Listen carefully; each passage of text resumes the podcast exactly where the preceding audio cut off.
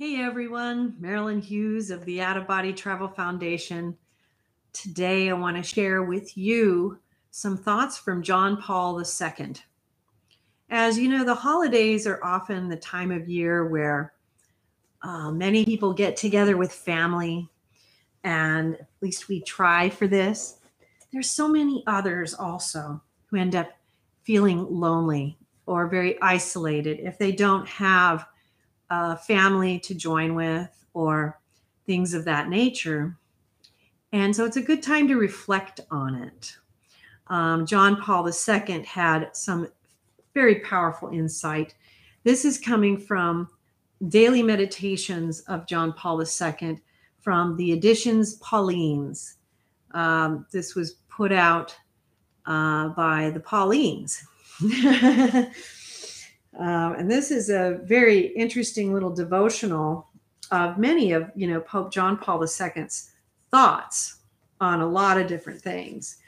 Um, so let's see what he says about the experience of loneliness. And I think what he has to say is very insightful. Paradoxically, this primary loneliness, which the person knows he can count on nothing purely human to overcome, gives rise to the most profound and genuine community among men.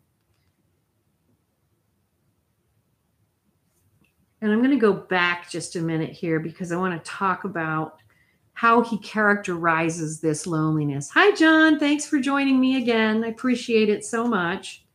Um, so he says here above this we are compelled to want to become what by ourselves we can neither achieve nor possess.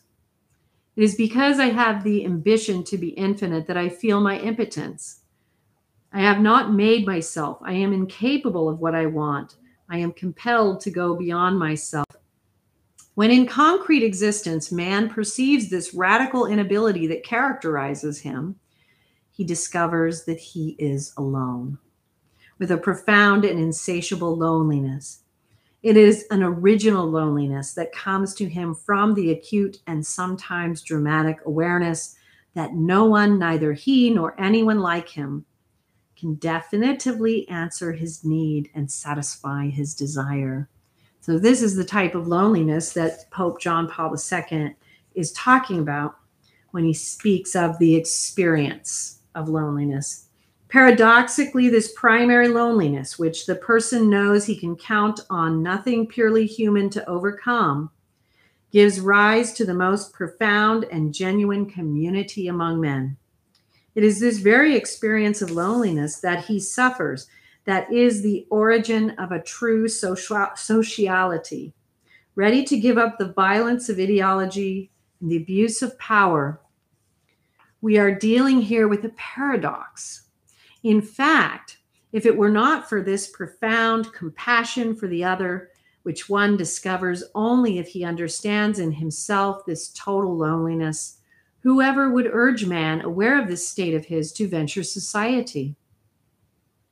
By the same token, how could society not be the place of domination by the strongest, by the man who is a wolf to man, as the modern conception of the state not only has theorized, but also tragically has practiced.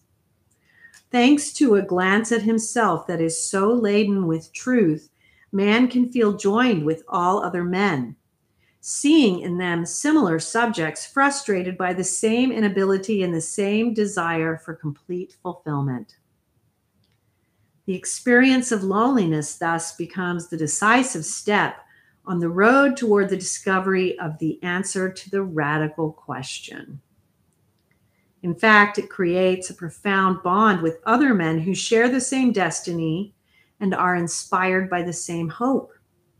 Thus, from this abyssal loneliness is born man's serious commitment to his own humanity, a commitment that becomes passion for the other and solidarity with each and every one. An authentic society is the possibility for man because it is not based on selfish calculation, but on the attachment to what is most true in himself and all others. So then he goes on to talk about man's constitutive dimensions. Solidarity with the other becomes more properly an encounter with the other through the various existential expressions that characterize human relationships. Of these, the affectionate relationship between man and woman seems to be the principal one because it is based on a value judgment in which man invests in a most original way all his vital dynamisms his intellect, his will, his sensitivity. He then has the experience of that radical intimacy, but not deprived of pain, which the Creator placed in his very nature in the beginning. The Lord God built up into a woman the rib that he had taken from the man when he brought her to the man, the man said, This one at last is bone of my bones and flesh of my flesh. Guided by this primary experience of communion, man applies himself with others to the building of a society understood as an ordered life in common. The acquired sense of solidarity with all mankind is made concrete above all in a fabric of relationships in which Man primarily is called to live and to express himself, bringing his own contribution to them and receiving from them in return a considerable influence on the development of his own personality.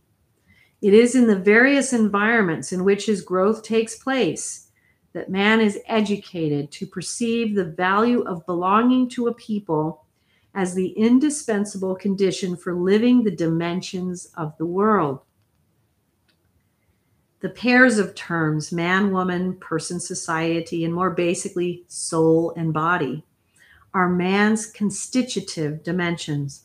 The whole pre Christian anthropology can be easily seen as reduced to these three dimensions in the sense that they represent all that man can say of himself aside from Christ.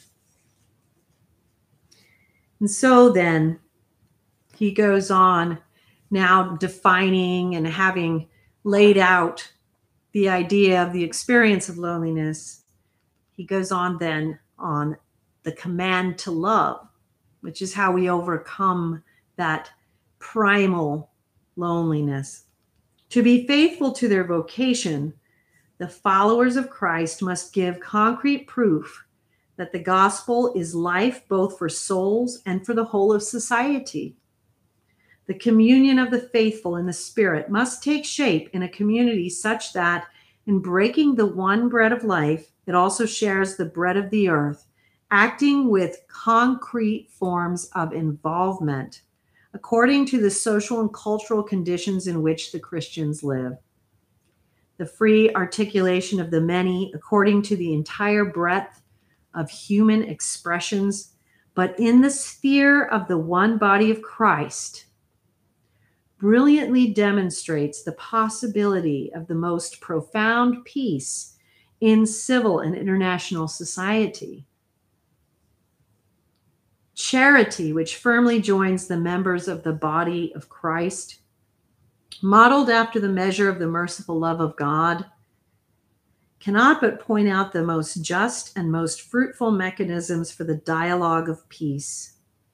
In the light of the universality of the Christian vocation, the commandment of love thus extends to the community of peoples, making it possible to love not only one's homeland, but also the very identity of others as one's own.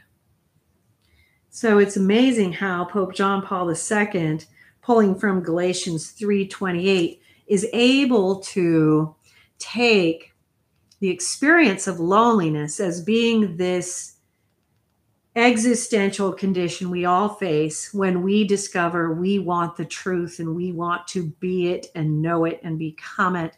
We want to be uh, as close to God as we can become we experience that existential loneliness. But then he goes on to realize that it is in the command to love that is in our Christian vocation, which is actually not only the cure and the help for us in our individual lonelinesses, but it's actually the cure to creating a peaceful and loving society and world.